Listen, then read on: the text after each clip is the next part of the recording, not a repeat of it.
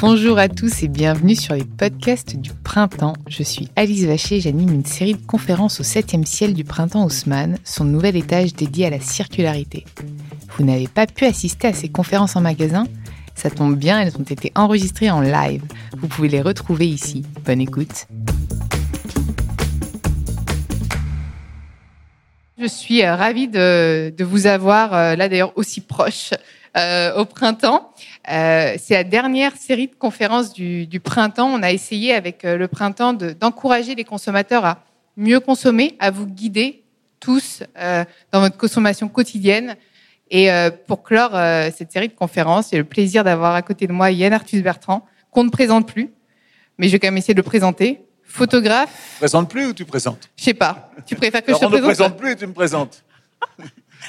Photographe, réalisateur, chanteur, joueur de foot, tout ça Combien de casquettes J'ai fait un super match avec mes petits-enfants le week-end dernier. T'as gagné, j'espère Non, beaucoup plus fort que moi, ils ont 10 ans. donc, euh, euh, tu vas, en plus de rentrer à pied, tu vas devoir te mettre au foot. Bon, présente-toi un petit peu, pas un petit peu, beaucoup, enfin tout ce que tu veux, tu nous racontes tout ce que tu veux. Alors, j'ai 75 ans, euh, j'ai six petits-enfants, trois fils qui s'appellent Baptiste, Guillaume et Tom. Il euh, y en a un qui fait du cinéma avec moi, un autre qui a un restaurant formidable à Paris qui s'appelle Edgar, hôtel, euh, du, près du, dans le sentier. Euh, un et le troisième est maraîcher et travaille avec moi dans un projet que nous avons au Ménul, dans les Yvelines, de jardin, jardin permaculture et sur 28 hectares de rewild, c'est-à-dire on remet sauvage. Voilà un endroit. Donc voilà. Et ma femme s'appelle Anne. Voilà. J'aurais dû le dire au début, peut-être. Euh, heureusement qu'elle n'est pas là. Euh, et euh, depuis que j'ai 20 ans, je m'intéresse à l'environnement et à l'écologie. Alors vous allez me dire pourquoi l'écologie? Pourquoi à 20 ans? Parce qu'à 20 ans, je suis tombé amoureux de la mère de mon meilleur ami. J'avais exactement la même différence d'âge que notre président et sa femme. C'est celle qui tenait un zoo? Non, c'est avec elle. Elle tenait un zoo, voilà, exactement. Elle tenait pas un zoo, elle s'occupait d'un château avec quelques animaux et on a créé ensemble une réserve zoologique. J'étais très amoureux et c'est vraiment elle qui m'a donné ce sentiment euh, que ma place était dans la nature. En tout cas, c'est ce qui m'a intéressé. Et j'ai passé dix ans formidables avec elle. Et mon idole, je vous raconte toute ma vie. Hein. Mon idole, c'est Jane Goodall. Vous connaissez Jane Goodall? Qui connaît pas? Jane Goodall est une dame euh, qui a 85 ans et qui s'occupe de chimpanzés c'est une, icône hein, dans le milieu de l'écologie.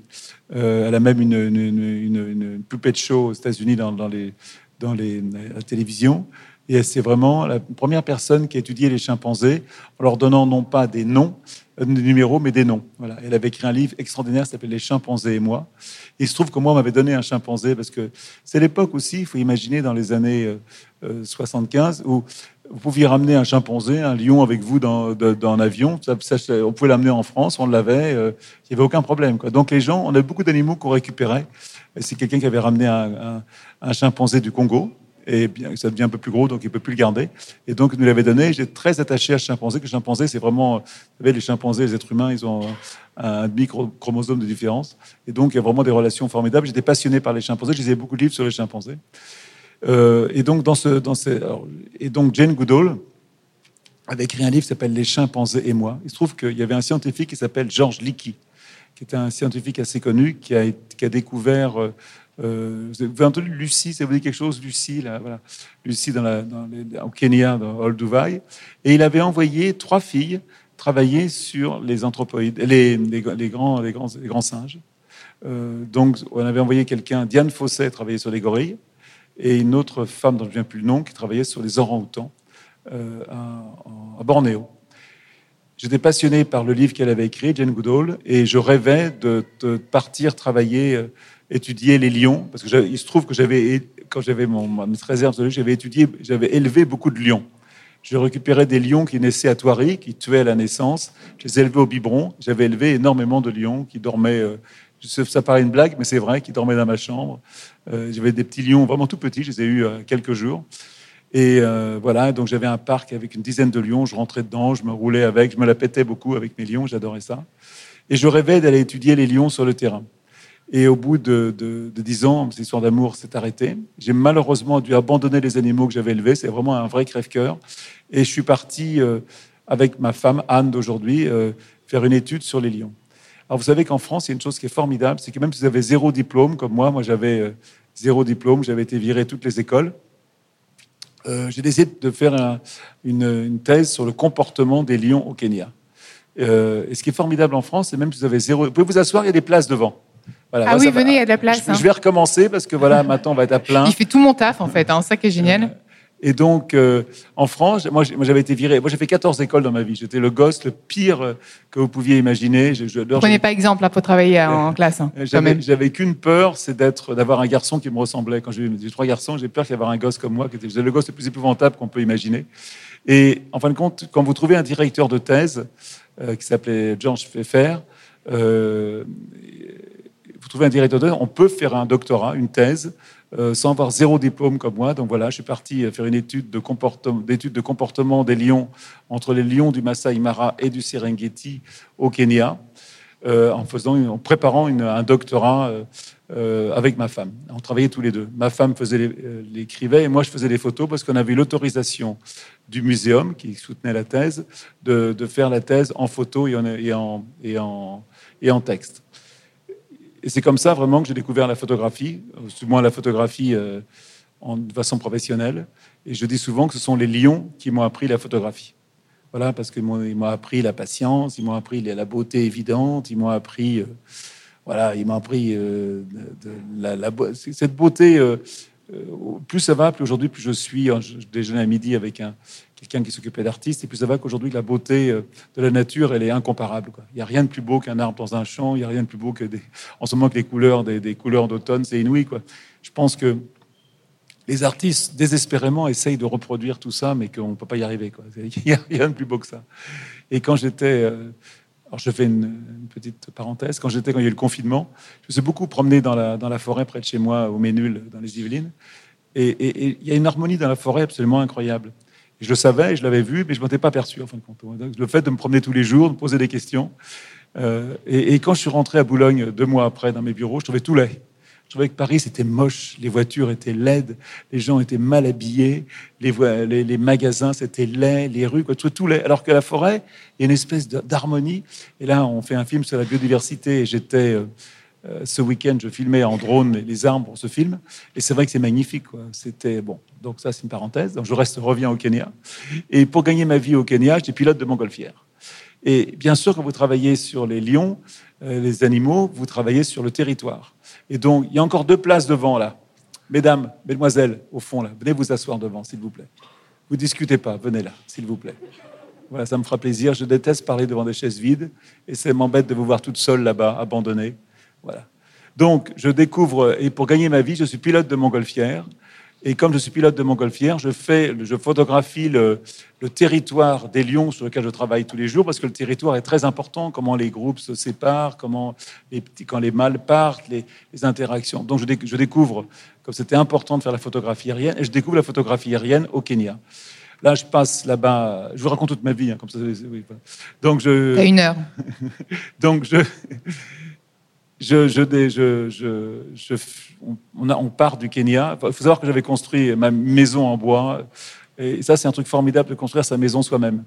Un jour, vous avez la chance de faire ça avec du bois, euh, des amis africains, vous construisez votre maison, ça c'est un truc génial. Puis alors, ce qui est bien en Afrique, tu peux passer les fils, tu peux les planter avec des chevaliers, avec des clous partout, c'est pas grave. Y a, ça gèle pas, donc l'eau, tu peux passer le tuyau dehors, ça n'a aucune importance. Donc on avait, on avait notre maison. Et j'ai passé trois ans extraordinaires au Kenya, et sans doute que j'ai pas assez profité de ces moments. Euh, souvent dans la vie, on, euh, on, passe des moments extraordinaires et on n'en profite pas assez. Vous savez, euh, les moments malheureux dans votre vie, on s'en souvient toujours. Mais les moments heureux, souvent, on n'en profite pas assez. C'est-à-dire que cet instant magique, vous êtes bien, vous êtes heureux, on, souvent on n'en profite pas assez. Ça, c'est profiter de l'instant présent. Peut-être que toi, tu, qui, qui marche beaucoup, tu en profites plus que moi. Et je me suis aperçu. Il ne se remet pas de ma marche, je crois bien. oui, Mais il rentre à Boulogne avec moi à pied. Hein. et, et, donc, le, le, le, fait de passer comme ça trois ans au Kenya. Et alors, ce qui est extraordinaire aussi au Kenya, ce qui est fantastique, c'est que les animaux n'ont pas peur de vous. Moi, j'habite là dans Rambouillet. Dans la forêt de Rambouillet, il y a des cerfs et des biches, mais tous les animaux sont terrorisés par l'homme. Un sanglier, un cerf, une biche, un chevreuil, une buse. Vous ne pouvez pas l'approcher. Au Kenya, vous approchez les animaux, une antilope, à 400 mètres, parce que l'homme n'est pas un prédateur. C'est assez extraordinaire de voir des animaux sauvages qui acceptent l'être humain. Et j'ai toujours la nostalgie de ça. Là, on est en train de créer une réserve près de chez moi, sur 30 hectares, et j'aimerais retrouver cette, espèce d'harmonie. Je ne la retrouverai certainement jamais. Je voulais même, je voulais même lâcher des, mettre des serres dans le bois de Boulogne. Alors, on a un projet. La, maire de Paris m'a dit oui, mais c'est compliqué parce que bien sûr, les assureurs, les arbres, mettre des grillages pour les enfermer au début. Mais je, ça serait génial d'avoir des serres et des biches en bois de Boulogne. Quoi. Dans les parcs anglais, euh, tu te promènes ou au Danemark, tu te promènes, il y a des serres et des biches sur les golfs. J'adorerais ça. Et donc, euh, je reviens au Kenya. Et donc, je, je prépare. On sort un livre mon premier livre, avec Hervé de la Martinière, qui est resté encore aujourd'hui mon éditeur. Euh, et je, décide de ne pas soutenir la thèse euh, parce que je n'avais pas besoin, parce que je devenais photographe et là, j'ai vécu pendant dix ans une vie de photographe. Ma femme a, commencé à, faire une thèse, un doctorat de lettres, ça la passionnait. Je voulais partir en Inde, mais on avait deux petits garçons qui devaient aller à l'école, donc c'était compliqué. Je voulais étudier les tigres, donc on a continué, on est resté à Paris. Et je suis devenu photographe de grands reportages pour Géo, le National Geographic, où je faisais beaucoup de sujets. Je fais des sujets euh, sur les animaux. Diane Fossec, j'étais le dernier photographe à avoir photographié. Je faisais aussi le Paris-Dakar. Le Paris-Dakar, non pas en concurrent, mais en tant que photographe, tout à fait au début du Paris-Dakar, qui n'a rien à voir avec le Paris-Dakar d'aujourd'hui, où on suivait la course en voiture, comme les concurrents, on se perdait. C'était une véritable aventure, une vraie connaissance de l'Afrique. Je faisais aussi Roland Garros. Chaque année, je faisais le livre sur le Roland Garros. Puis je faisais aussi beaucoup de reportages sur les gens et leurs animaux autour du monde. Et en 92, je faisais aussi un peu de photographie aérienne. Je fais un livre sur Paris. Je faisais l'Alsace vue du ciel, la Bretagne vue du ciel. J'étais un photographe qui travaillait énormément. Et en 92, il y a la grande conférence de Rio, qui est la première COP, en fin de compte, vraiment importante. Et là, je me dis, je vais faire un grand travail sur la Terre, sur la beauté du monde, et je fais la Terre vue du ciel. Et la Terre vue du ciel, c'est un travail qui m'a complètement transformé, parce que je rencontre énormément de scientifiques. À cette époque-là, il faut savoir, il, sortait pratiquement aucun livre sur la nature et les animaux, sur, les, sur la pollution. Il, sortait deux, trois livres par an. Aujourd'hui, d'en sortir un par jour sur la raison d'être, sur la nature, sur le pourquoi, voilà, sur le, le changement climatique, sur manger bio, le vélo. À cette époque-là, il n'avait pas de livre, c'était incroyable. Je lisais un livre qui, était, qui s'appelle le World Watch Institute, c'était un, Américain qui faisait chaque année une espèce d'étude sur, l'étude du monde, qui expliquait un petit peu l'évolution de la bicyclette, du bio, la révolution industrielle. C'était très intéressant. Et ces rencontres que je fais pendant ces dix ans sur la Terre vue du ciel, où je rencontre des scientifiques, je parle des agriculteurs de subsistance, ces gens qui ne vendent rien, qui travaillent quotidiennement. Euh, à la main euh, pour nourrir leur famille, presque comme un sacrifice quotidien. Je rencontre beaucoup. J'ai une connaissance du monde que je n'imaginais pas euh, pouvoir avoir. Euh. Et ça, c'est ce métier génial de journaliste, et que tu, quand tu es curieux, tu vois beaucoup de gens. Donc pendant pratiquement dix ans, je survole la Terre, je rencontre des ONG, je, voilà, je rencontre des scientifiques, je m'intéresse bien sûr à la beauté du monde. Et la beauté du monde, c'est, vous savez, quand vous survolez la Terre comme moi, c'est comme dans un musée toute la journée. Il ne faut pas être très fort pour faire des bonnes photos parce que tout est beau. C'est assez extraordinaire.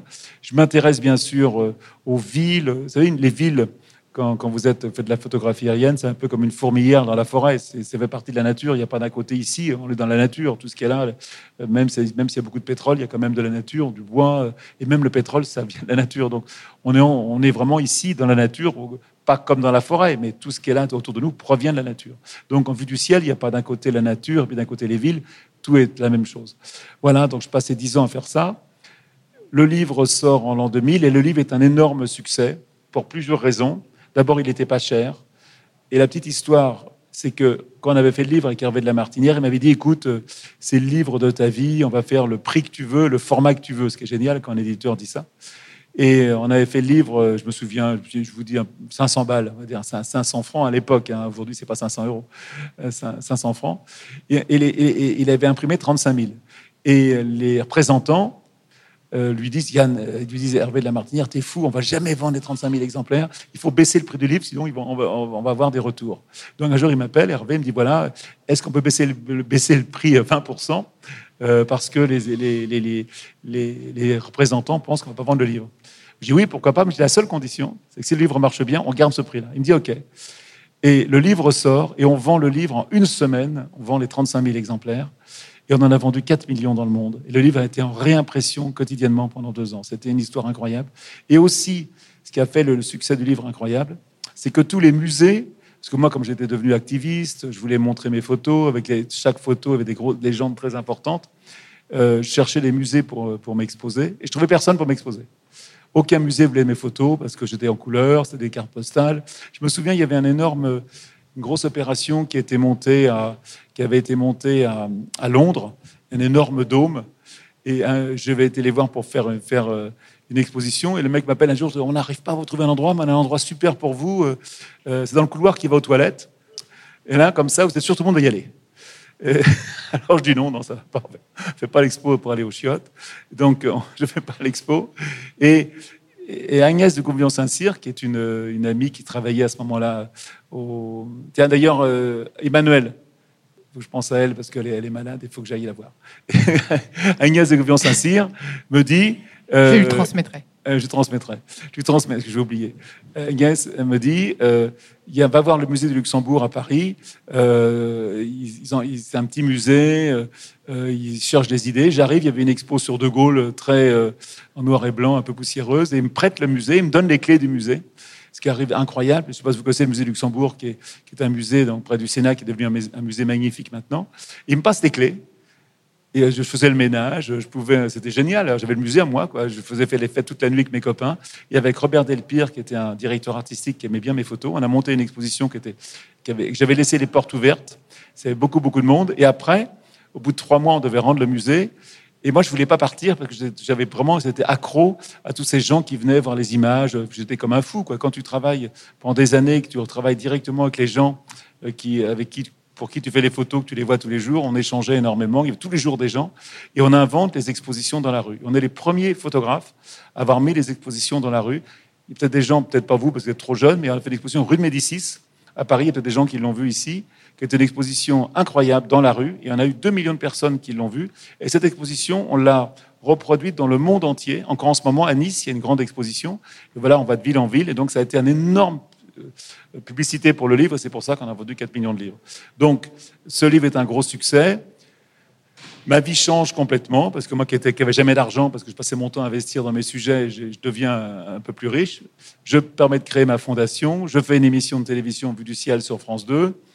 Je fais du cinéma, je fais le film Home, je deviens de plus en plus activiste. Je fais le film Home et je monte une boîte de production et je continue à faire des films. Et un jour, j'arrive au printemps pour vous parler euh, voilà. Il a raccourci la fin, quand même. Tu es passé du Kenya au printemps? Non, j'ai passé de Home en 2008. Alors, je vais vous raconter. Alors, tu veux que je raconte non, non, non, je continue. Je continue. Tu veux que je continue, je continue. Alors, un jour, je, euh, je, je tombe en panne d'hélicoptère dans les années 88, 89, un truc comme ça, dans un tout petit village.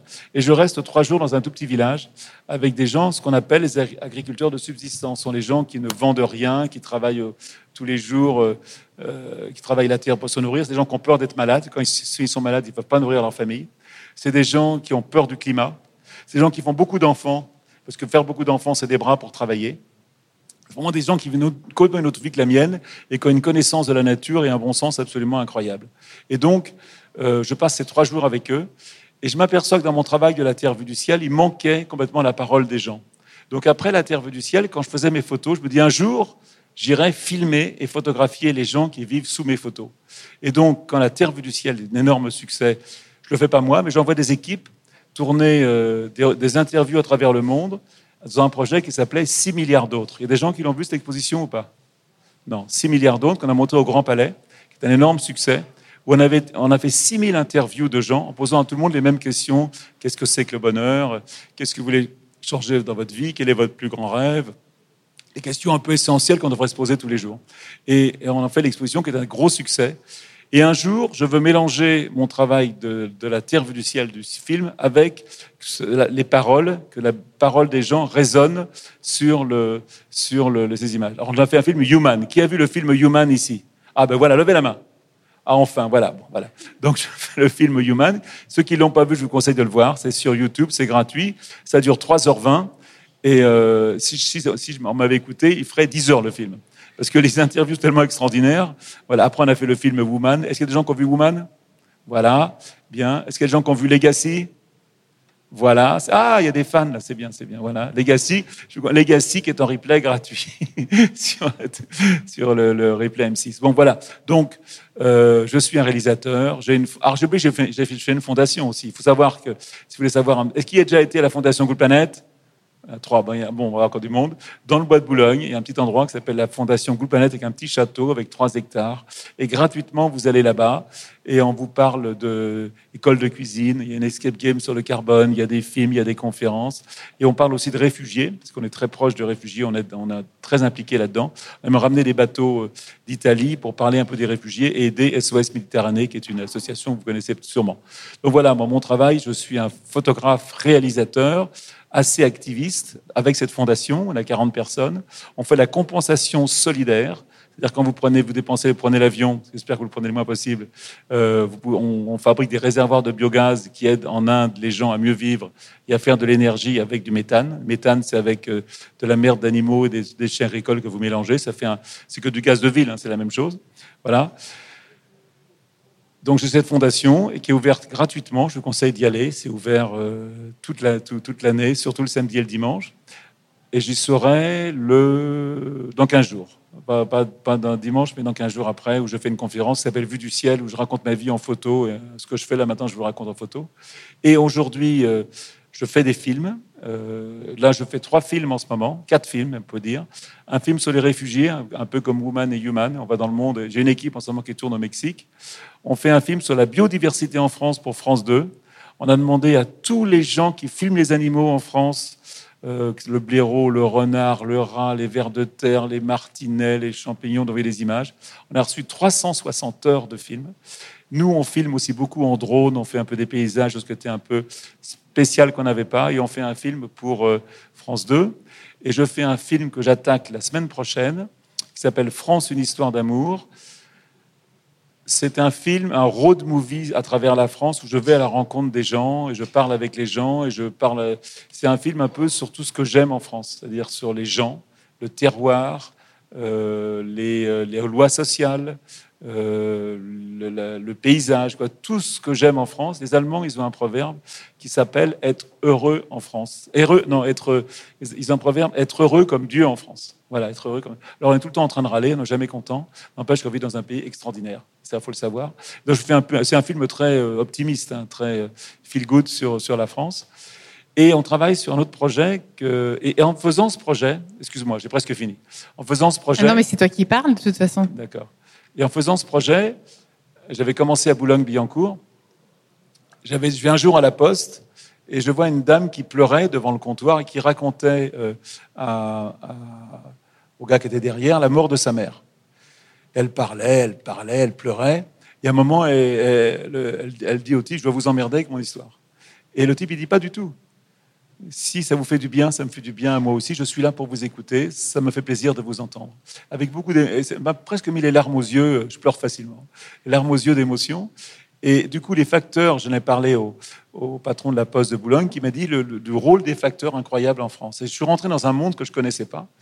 Quand euh, un facteur, moi je me souviens de ma factrice par exemple, c'est vrai que ma factrice, je l'ai connue pendant 20 ans, il y a une nouvelle maintenant. Un facteur, sa tournée lui appartient. S'il veut, il peut rester 30 ou 40 ans au même endroit. Et donc, souvent, ils sont investis par une mission, ils, se sentent très utiles, les facteurs. Ils se sentent un petit peu aujourd'hui pas très aimés. C'est des gens qui n'ont pas des gros salaires, ils commencent très tôt le matin, ils travaillent beaucoup. Et j'ai découvert un monde assez particulier de gens qui travaillent, qui rendent service toute la journée. Alors, ils ne sont pas tous euh, formidables, mais en gros, c'est vraiment des gens que j'aime beaucoup. Et tu ne fais pas ce métier si tu n'aimes pas les gens. Voilà, donc c'est un métier de contact. Et j'ai vu des facteurs qui avaient plus de 30 ou 40 ans qui faisaient, le même, la même tournée, surtout rural. À Paris, c'est un peu différent. Euh, et donc, qui connaissent, euh, qui ont vu les enfants, qui, voient après les enfants des enfants. Donc, c'est assez extraordinaire.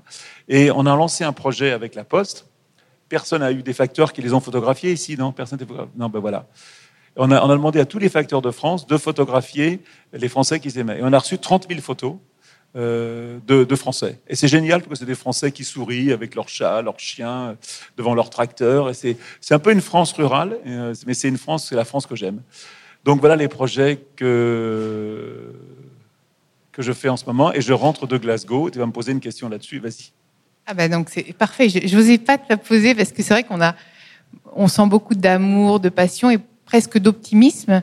Euh, mais quand on a un résultat comme celui de la COP, qu'est-ce que tu peux nous dire pour nous rassurer en fait? Parce qu'on n'est pas très très rassuré dans le monde dans lequel on va vivre. Ou est-ce que tu restes optimiste? Il y, a des, il y, a des, places devant, là. Si vous voulez, il ne veut pas répondre. Ouais. La... Venez devant les deux qui derrière, là. Debout. Venez, vous pouvez vous asseoir, là. Non, vous ne voulez pas vous asseoir? Vous ne pouvez pas vous arrêter? Ah ben, attendez. Voilà, voilà. C'est un petit, cette jeune place devant me gêne, voilà. Il y a Alexandre, là. Il y a un grand, un grand Alexandre monsieur qui a couru. Monsieur avec une ceinture rouge, là. Alexandre, c'est un... Ouais, Alexandre, viens, Alexandre. Il a, il a couru le marathon de Paris alors Ah. qu'il a... euh, tu, tu es, tu es la, la mucoviscidose, c'est ça? Voilà, c'est un, super petit Ah, héros. bravo, bravo, Voilà. bravo. Et il est, il est là en plus ce soir. Bon, qu'est-ce que je voulais dire? Je parlais de quoi Ah la- COP- Glasgow. COP 26, Glasgow. non, Alors, j'ai j'ai été à Glasgow, et moi j'ai été à beaucoup de COP. J'étais environ une dizaine de COP, mais ça fait 5-6 ans que j'y vais plus. Euh, que ça sert à rien, en fin de compte, les COP, c'est bon, on en parlera tout à l'heure, parce que le film Legacy, euh, Sting, a fait la voix, Sting a fait la voix de- du film, et donc on a été invité par le prince Charles pour faire une projection privée, et on a montré après à la COP, donc c'est intéressant pour moi d'y aller, euh, de montrer le film, voilà, pour montrer, pour essayer de trouver des, diffus- des diffuseurs dans le monde entier et que ce film puisse être diffusé. Euh, alors, les COP, d'abord, ça sert à rien, mais il ne faut pas être complètement injuste. C'est-à-dire que tous ces, ces gens dont c'est le métier, c'est un peu consanguin tout ça. C'est-à-dire que tous les gens se connaissent, ils se voient tous les ans, ils travaillent ensemble tout le temps, et ils font des rapports, des trucs. Et je pense qu'ils essayent de, de, de, de, ils font le maximum. Mais je pense qu'au fond d'eux, ils savent que ce qu'ils font, ils n'y arriveront pas. D'ailleurs, on a vu, c'est pas vu cette année, quand on voit le président de la COP qui est tombé en pleurs. C'était assez impressionnant. D'ailleurs, c'était beau de voir ça, de voir ce type qui était en charge de, de, Ouais, mais c'est pas très rassurant quand même. Mais, mais, mais je suis pas rassuré. Être rassuré aujourd'hui, c'est de pas savoir lire. Oui, il faut, on, do- on doit être inquiet aujourd'hui. On a tous. C'est pas une question de. de faut regarder le monde avec les yeux en face. Aujourd'hui, euh, je suis désolé, le climat qu'on a eu pendant 10 000 ans, sur lequel s'est fondée notre civilisation, est parti à jamais. Il ne reviendra pas. Donc, il va falloir qu'on s'adapte. Et tout ce qu'on fait aujourd'hui est très important parce que ça va faire un amortisseur de ce qui arrive. Mais tout ce que vous faites comme effort aujourd'hui, ça ne marchera que dans 20 ans. Il y a une inertie qui se fait. Et plus ça va mal, plus au contraire, il faut faire. Au contraire. Moi, je suis un, un- un optimiste très inquiet. Je suis optimiste que c'est ma nature d'optimiste. Mais ne pas être inquiet aujourd'hui, c'est pas de savoir lire et pas savoir écrire. Les scientifiques nous parlent de la sixième extinction sur Terre. Ils nous parlent de la, de la mort de nos enfants, de nos petits-enfants. C'est-à-dire, c'est pas quelque chose de, de- de, euh, facile à dire. On, estime qu'en 2070, un tiers de l'humanité, un tiers, si on continue comme ça, ne pourra plus vivre où ils vivent. Il y a un tiers de, c'est 3 milliards de gens. C'est-à-dire que toute la, région tropicale sera tellement humide que les gens ne, c'est tout, ne pourront plus suer. Et donc, on- parce que la sueur, c'est ça qui nous fait permettre de supporter la chaleur, on pourra plus suer et donc on ne pourra plus vivre là. 3 milliards de gens, c'est vraiment, c'est des chiffres, mais c'est, c'est des chiffres qui sont vérifiés par le GIEC. Par le GIEC, c'est quand même, je crois que c'est 16 000 scientifiques. C'est pas, c'est pas une ONG qui, c'est vraiment vérifié, survérifié. Chaque mot est pesé. Donc, Tu y penses pas qu'on va pouvoir innover justement que les entreprises, etc. Non. C'est complètement ridicule de penser que les entreprises vont faire des choses pour sauver le truc. Les entreprises ont qu'une envie, c'est de croître, de faire de la croissance. Dans toute croissance, il y a du carbone. Je vous conseille de regarder les, euh, les conférences de Jean Covici. Vous connaissez Jean-Marc Jancovici ou pas? Il vient de sortir une bande dessinée, vous devez la voir certainement ici. Je vous conseille de la regarder. Il explique c'est un polytechnicien qui vous explique très bien que la croissance ne marche qu'avec les énergies fossiles. Sans énergie fossile, il n'y a pas de croissance. Il suffirait simplement de décider, ce ne serait pas si difficile que ça, au niveau international ou même au niveau national, qu'on va dépenser, on va importer, parce qu'il ne faut pas oublier que les énergies fossiles, on les importe, ce n'est pas quelque chose qu'on produit chez nous. Donc si on, si on en importe moins, on va gagner de l'argent. Donc on pourrait décider que chaque, année, on va euh, consommer 2, 3, 4, 5 d'énergie fossile en moins. On pourrait tous le décider ensemble, mais tout le monde en a peur parce que les énergies fossiles, c'est la croissance. Et la croissance, c'est quoi? Ben, C'est ce qui paye l'école, c'est ce qui paye les hôpitaux, c'est ce qui paye les routes, c'est ce qui paye les salaires. Donc une décroissance ou une post-croissance, c'est du chômage, c'est des gens qui vont changer de métier. Et c'est très difficile de changer de métier. Quand vous voyez un éleveur de cochons en Bretagne qui fait ses algues vertes, tout le monde, ça fait des années qu'on dit que c'est pas bien, des années qu'on dit que c'est faut pas le consommer, et qui continue, on voit bien que c'est très difficile, qu'on est embarqué dans un système de se transformer. Donc aujourd'hui, c'est une révolution qu'il faut. C'est une révolution. Il faut se dire qu'est-ce que je peux faire moi en tant qu'être humain, et chacun peut le faire. Et pour parler, pour parler bref, avant la question que tu vas me poser, la chose la plus facile à faire qu'on peut faire si on veut changer le, changer, euh, aider en tout cas, aider la vie sur la Terre, c'est pas sauver la planète, c'est la, la, planète elle n'a rien à foutre, elle va continuer à tourner bien après nous. Sauver la vie telle qu'elle est, parce qu'on parle de la sixième, je répète, on parle de la sixième extinction de la vie sur Terre. C'est pas un petit truc. C'est même incroyable. C'est arrêter de consommer la viande industrielle. La viande industrielle est en train de détruire la planète. Déforestation, soja, souffrance animale, tout ça, c'est un système. On va mettre en ligne jeudi euh, L214, vous connaissez sûrement L214, une, une vidéo sur les élevages de poulets. C'est c'est invraisemblable ce qu'on fait aujourd'hui aux animaux. Les animaux sont comme du, du matériel, comme s'ils ne souffraient pas. On veut, les, on veut, les, on veut les, produire en six semaines. Qu'en six semaines, on fait un poulet, c'est absolument dingue. Bon, tout ça fait que ce monde de croissance ne peut pas, ne peut pas marcher avec euh, une réflexion sur sauver la vie sur Terre. Et justement, à tous ceux qui sont très anxieux et qui préfèrent du coup déconsommer, arrêter, etc., toi, tu les encourages pas à faire ça, plutôt à agir. Ah si, si les gens qui veulent déconsommer et agir, c'est bien. Il faut faire les deux. D'ailleurs, déconsommer, c'est agir. Oui, mais euh, je pense que l'éco-anxiété n'est pas forcément quelque chose qui permet. Il faut, faut, arrêter avec l'éco-anxiété. On va tous mourir un jour. Il faut essayer de, de, penser à ce qui va se passer. Je, si tu veux, moi, j'ai marché à Glasgow avec tous les gens, 100 000 personnes. Il n'y avait pas d'éco-anxiété. Il y avait au contraire une espèce de joie, d'une force de tout cet ensemble, et une espèce de qui communiquait, c'est un peu comme les marches. Mais quand on fait la marche pour le climat à Paris, on est 40 000 dans la rue. 40 000. Quand il y a le pass sanitaire, on est 200 000 dans la rue. Quand c'est l'arrivée de la Coupe du Monde, on est 2 millions dans la rue. Quand on sera 2 millions dans la rue, non pas pour marcher pour le climat, c'est marcher pour la vie, c'est votre vie, pour les gens que vous aimez. Là, on... Il ne faut pas oublier que les politiques ne sont que le miroir de ce que nous sommes. Un homme politique, il est dirigé par ses électeurs. Le pouvoir d'un homme politique, il est dans ses électeurs. Pas vous faire d'illusions. Si on est tous, on veut tous changer, les hommes politiques changeront, ils changeront avec nous. Et il n'y a pas de lobby qui nous oblige. bien sûr qu'il y a des lobbies, mais personne ne nous oblige à mettre du pétrole toujours dans notre bagnole. C'est pas vrai. On peut prendre une autre décision. On peut travailler autrement. Il y, en a, qui sont des gens qui sont obligés de le faire, mais beaucoup ne peuvent travailler différemment. C'est n'est pas une chose. Euh, je suis loin d'être parfait. Je suis très loin d'être parfait. Je suis pas l'exemple. Mais il y a des gens qui, moi, j'avais chez moi, par exemple, un couple qui travaillait dans ma, réserve, qui malheureusement sont partis. C'est des vrais écolos, euh, tu vois, sincères. En plus, ils étaient très gais, très, euh, très joyeux. En six mois, ils avaient ça comme poubelle. J'ai jamais vu ça. J'en revenais pas. Ils achetaient tout en vrac, jamais en carton. La lessive, ils la fabriquaient eux-mêmes avec du bicarbonate de soude. Ils avaient ça comme poubelle au bout de six mois. Moi, je remplis une poubelle euh, tous les deux jours, trois jours. Quoi. Voilà. Donc il y a des gens et, et ils n'étaient pas plus malheureux que nous. Hein. Donc l'éco-anxiété. Maintenant, je comprends très bien qu'un jeune de 18 ans, il y a peut-être des gens qui sont ici, qui espèce de colère. Qu'est-ce qu'on va faire Est-ce qu'il y a des gens qui sont Extinction Rébellion ici, par exemple? Non, il n'y en a pas. Non. Mais je pense qu'aujourd'hui, euh, d'être en colère, c'est une chose bien, c'est saine. Mais euh, le, pire, c'est de se dire tout va bien arriver, on va trouver la solution. on n'en trouvera pas de solution. Il n'y a pas de solution. La solution, c'est d'arrêter de, consommer des énergies fossiles. Quand j'ai fait le film Home il y a 10 ans, on consommait 90 millions de barils par jour. Aujourd'hui, on en consomme 100 millions par jour. Et toutes les énergies renouvelables qu'on a inventées se sont additionnées aux énergies fossiles et non pas soustraites. Il faut regarder la vérité en face. Voilà. Et il y a des pays qui sont en plein développement, comme bien sûr la Chine. Regardez l'Inde. Sur Glasgow, l'Inde a demandé qu'on n'interdise pas le charbon avec une date parce qu'ils ont besoin de ce charbon pour, pour se développer. Voilà, donc c'est un système qui est. et, voilà. du coup, il y a aussi un côté euh, un d'inclusion, en fait. Le problème, c'est l'inclusion sociale et euh, écologique. tu, parlais de l'Inde, justement. Le problème, c'est que l'Inde euh, trouvait que bah, elle n'avait pas, elle avait pas pu euh, croître suffisamment. Exactement. Elle, veut faire sa révolution industrielle comme la nôtre. Pourquoi est-ce qu'on on allait les empêcher? C'est bien. Et on ne pourra jamais financer euh, euh, le développement de l'Inde sans énergie fossile. On n'a pas les moyens de le faire. Je sais bien. Je sais bien. J'ai pas la solution. Quelqu'un a la solution? Je vais peut-être vous laisser poser des questions à Yann. Hein. Qu'est-ce que vous en pensez? Je pense que vous en avez plein, non? Je vais vous passer le micro. Allez, qui se lance? Non, mais faut, faut, sinon il parle tout seul. Il hein. ne faut, pas avoir peur de l'avenir. Dire euh, l'avenir, il est inquiétant, mais la seule façon de supporter ce qui est en train d'arriver, je pense, c'est d'être acteur de ce changement, de se dire moi, je fais ma part.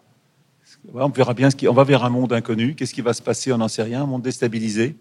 Mais je pense qu'aujourd'hui, il faut prendre l'avion que si on en a vraiment besoin. Et moi, j'ai pris l'avion plus que tout le monde ici. Donc, vous voyez, je n'ai pas de j'ai pas, pas de conseils à vous donner, mais moi, en tout cas, aujourd'hui, il faut prendre l'avion. Et tout ce que j'ai fait sur la Terre vue du ciel, en prenant l'hélicoptère et l'avion toutes les semaines en permanence, je ne le ferai pas aujourd'hui. On ne le savait pas. Le changement climatique, on a commencé à en parler avec le film d'Al Gore en 2003-2004. Voilà. C'est d'ailleurs ce film-là qui a fait, qui a, fait un peu un, boom de prise de conscience. Oui, oui parce qu'il a vraiment démontré, c'était vraiment une démonstration du problème du changement climatique. Mais on n'a pas fait grand-chose depuis. Hein. On, est, on, en tourne en rond. On sait ce qu'on doit faire, mais on est incapable de, changer notre façon de vivre. Notre, de toute façon, le carbone, il est dans tout ce, que vous, tout ce que tu fais toute la journée, il y a du carbone. Dans ta nourriture, dans le camion qui l'a amené, le, les il faut, imaginer que le, que le, pétrole, et je vous conseille de regarder mon film Legacy ou d'acheter la bande dessinée de, de, de Jean-Marc Jancovici, parce que c'est un accélérateur de progrès incroyable, le carbone un litre d'essence, on estime que c'est comme la force de 100 personnes qui travaillent une journée à la main. 100 personnes. En, 1850, avant qu'il y ait du pétrole, deux Français sur trois travaillaient dans les champs. Là, ici, on, et pense que l'école scolaire, au mois de juillet, était pour que les enfants puissent aller faire les moissons avec les parents. Tu vois, à tel point. Aujourd'hui, un agriculteur tout seul, il peut travailler sur 350 hectares. Un agriculteur aujourd'hui, grâce au pétrole, écoutez bien ça, écoutez bien ça, il, produit 500 fois plus qu'en 1850. 500 fois plus. Comment lutter contre ça? Regardez l'avion, à quelle vitesse vous allez à Tahiti, alors qu'avant il fallait 4 mois pour y aller en bateau. C'est un accélérateur de progrès. Et comment se, se priver de ça? C'est compliqué, parce qu'on est habitué. Pendant que je vous parle, il y a 20 millions de conteneurs qui sont sur l'eau en train d'amener nos marchandises. 95% de ce qu'on consomme, tout ce que vous voyez, les vêtements là, qui arrivent de Chine, de partout, ils sont arrivés non, là, c'est la seconde main ici. C'est la seconde main ici Oui, ah bah oui. On t'a pas fait venir, euh, là, on t'a fait venir dans la seconde main. Tout ça, c'est seconde main, tout ça Oui, mais c'est arrivé. Mais avant, c'était en Chine. Mais non, ah bah Là, c'est des marques qui ont été labellisées justement pour, pour leur éthique. Au moins, ici, on est clean. Oui, mais attends, les vêtements qui sont là, c'est de seconde main. Tu veux qu'on aille leur demander la première main était où? Bah, c'est pas moi en tout cas qui construit. non, mais ce que je veux dire, c'est normal. C'est dans la, même moi, je sais pas où ça a été fait ma, ma, veste, mais voilà, on est, on vit dans ce monde de consommation avec euh, tout vient d'ailleurs. Qu'est-ce qui est fait en France aujourd'hui? Qu'est-ce qui est fait en France aujourd'hui? Je pense Aigle ne fait, on parlait d'Aigle alors, ne font pas ses vêtements en France. Ils font leur caoutchouc, la botte en caoutchouc en France. Ils ont relocalisé là en plus. Ils ont, ils ont ramené tout. Enfin, ils ont tout ramené il y a, il y a un mois, je crois. Non, on vit dans un monde de, où on veut payer le moins cher possible. Et ça aussi, apprendre à, Et puis manger bio, c'est vachement important aussi. Manger bio. Parce qu'aujourd'hui... Local aussi, surtout local. alors, c'est plus difficile local. Parce que manger local à Paris, c'est un peu compliqué. Euh, parce que euh, les, les, 10 millions d'habitants qui vivent ici, euh, tu vois, pour les nourrir en local, il y, a, il y a bien sûr il y a des marchés. Il y a une boîte qui s'appelle, comme a dit, comment ça s'appelle? Il y a un endroit qui s'appelle Au bout du champ. Vous connaissez ce magasin ou pas?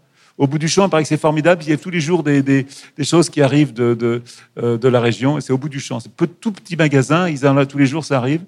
Mais manger bio, c'est super important parce qu'on a perdu, euh, selon le WWF, on a perdu quand même, écoutez bien ça, on aurait perdu en 40 ans 70% du vivant. En 40 ans, on aurait perdu 70%. Donc, ce n'est pas que dû aux pesticides, c'est dû à la déforestation. On est aussi beaucoup plus nombreux, donc on cultive de plus en plus. Et puis surtout, alors en France, on a perdu 80% des insectes volants. Un exemple, vous savez, quand on disait qu'on allait en voiture dans le sud, nos pare-brises étaient couverts de moustiques. Aujourd'hui, il n'y a plus un moustique, parce qu'on a perdu ces insectes volants. Donc c'est une perte de la biodiversité. Et comme on a perdu ces insectes, on a perdu aussi 30 à 40% des moineaux, des oiseaux. Voilà, donc tout ça, c'est très important. Et puis les vers de terre qui sont abîmés par les je suis pas un grand spécialiste de la permaculture, mais tous les, scientifiques vous diront que voilà, on a besoin des, le, la biomasse des vers de terre est plus importante que la biomasse des, êtres humains sur la terre. C'est très très important, et avec tous ces pesticides, en train de tuer la terre, et c'est très mauvais. Donc important, et surtout aussi important, manger bio, mais de payer les prix, le vrai prix, quoi, aux agriculteurs qui travaillent bien. La marque du consommateur, d'ailleurs, c'est bien, c'est la marque qui rémunère au juste prix. Euh, les, agriculteurs, les producteurs laitiers. Donc, c'est qui le patron C'est qui paye bien aussi le, le beurre et le fromage. C'est ça, c'est la Je pense que tous les gens qui s'intéressent à l'avenir de la planète, qui lisent les journaux, les informations, il y a des gens qui ne s'intéressent pas du tout à ça, qui vivent au quotidien dans leurs réseaux sociaux, qui ne s'intéressent pas aux nouvelles du monde. Cela, ils passent un peu à côté, c'est sûr. Et en même temps, peut-être que les grandes marques ne jouent pas toujours le jeu, euh, parce que c'est la croissance. Euh, voilà. Est-ce que Euh, tu vois, c'est compliqué. C'est compliqué parce que cette croissance, tout le monde en a besoin. C'est les emplois. Est-ce que, vous avez comme réflexion, tiens, toi qui travailles un peu au printemps, viens nous parler un peu ta croissance au printemps. La décroissance du printemps, viens, viens en parler. Je pense qu'on a aussi un modèle à réinventer et typiquement l'espace là sur lequel on est, c'est un vrai challenge pour changer aussi le modèle. Alors après, euh, bien sûr qu'on n'est pas parfait, mais il faut essayer des choses. Donc, euh, en l'occurrence, cet espace et celui d'à côté, euh, qui est dédié à l'économie circulaire et à la seconde main, c'est un essai, une tentative, un nouveau challenge, voir Mais là, par exemple, les, évoluer les, les, pots en terre, c'est de la seconde main? Ah oui, tout à fait.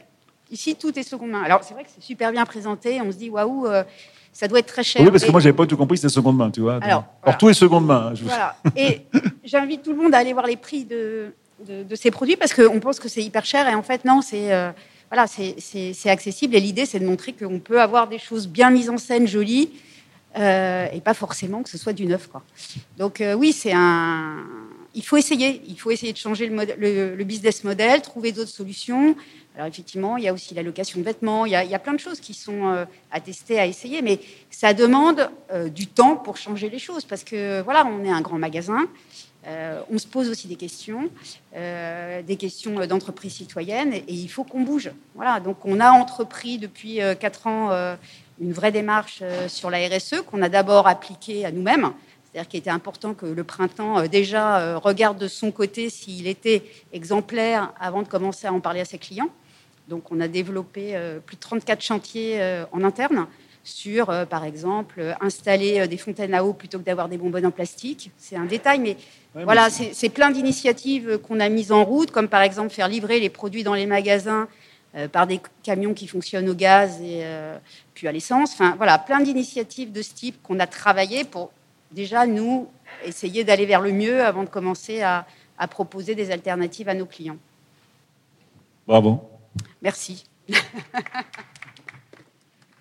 Alors, plus ça va, plus j'ai bien compris que c'était, fallait pas en vouloir aux gens de pas faire comme vous, et que moi aussi je fais partie du système. Moi, je fais des films, je, travaille avec des mécènes du 440, qui sont des gens pas toujours euh, qui travaillent comme on voudrait, mais je l'accepte quoi. Voilà, j'accepte qu'aujourd'hui le monde n'est pas parfait, que je, parce que je suis pas parfait moi-même.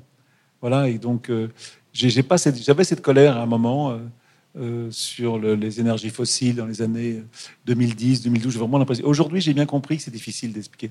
Comment d'expliquer à quelqu'un de ne pas prendre l'avion alors que toi, tu l'as pris toute ta vie quoi. Voilà. il n'y a pas de perfection. Voilà. Euh, mais je pense que l'avion, c'est bien de le prendre, mais il faut le prendre que si c'est important. Il ne faut pas le prendre, il faut arrêter de faire un week-end à Marrakech. Euh, tu vois, comme on faisait avant. Moi, je me souviens quand je faisais un livre sur New York, je partais le matin à 8 heures, j'ai rêvé à New York à 10 h du matin, avec le décalage horaire.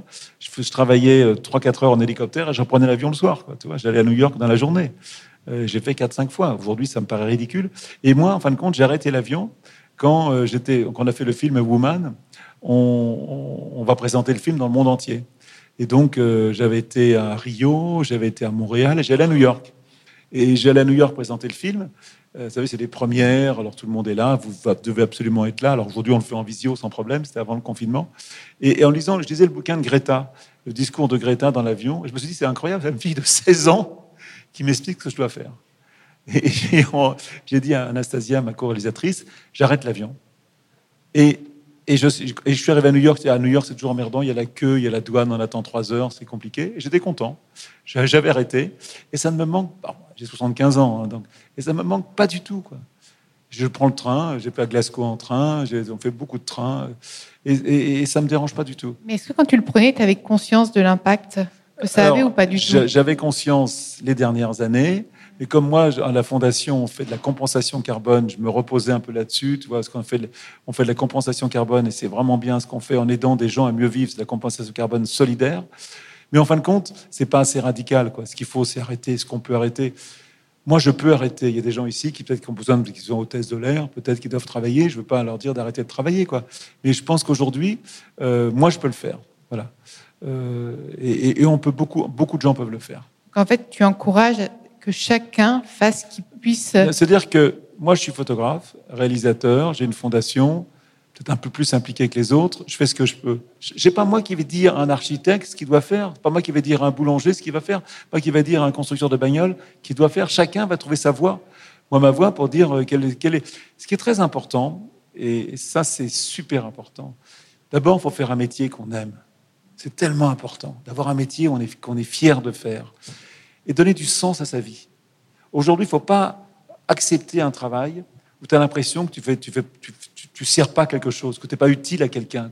Je pense que c'est super important. Et c'est, c'est difficile de dire ça, parce que moi j'ai eu la chance, et tout le monde n'a pas ma chance, mais de dire le métier que je fais, je l'aime. Et donner du sens à sa vie. Parce que la vie, elle n'a aucun sens. C'est toi qui vas donner du sens à ta vie. C'est toi qui vas décider qu'est-ce que je vais faire dans ma vie, comment je vais pouvoir aider, comment je vais. C'est pas forcément quelque chose que, je sais depuis longtemps, mais depuis 10-15 ans, je me suis aperçu que dès que tu fais du bien, tu fais des choses qui sont utiles, bah, tu es, mieux dans ta peau, quoi, tu te sens mieux. Et je vais vous raconter une histoire. Quand je faisais l'émission Woman, le film Woman, j'avais été à Madagascar euh, interroger les gens et on interroge les gens autour du monde, on pose à tout le monde les mêmes questions. Je vous conseille de regarder Human, H-U-M-A-N. Vous mettez Human, Yann Arthus Bertrand, c'est vraiment un, film qui peut changer un petit peu votre vie parce que ce que vous disent les gens, c'est formidable.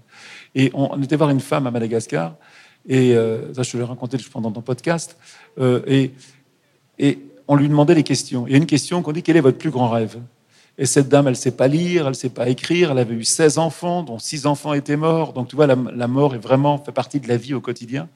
Et quel est votre plus grand rêve? Elle me parle de l'éducation de ses enfants, de la météo. Je lui dis non, non.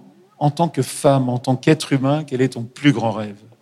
Elle réfléchit, elle réfléchit, elle me dit quelque chose auquel je pense tous les jours. Elle me regarde droit dans les yeux, elle me dit J'aimerais mourir avec le sourire.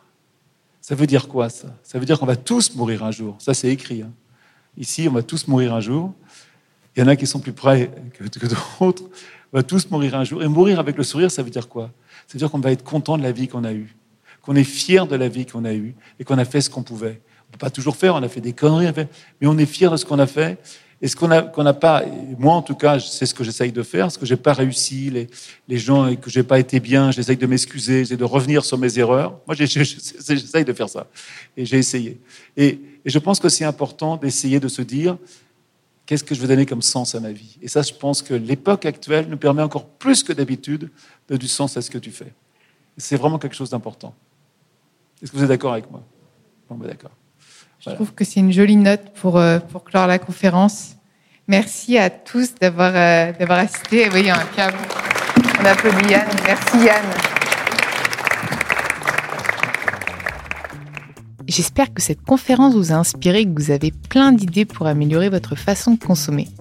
Pour ne pas manquer la prochaine, il suffit de s'inscrire sur le site printemps.com dans la rubrique événements. À bientôt.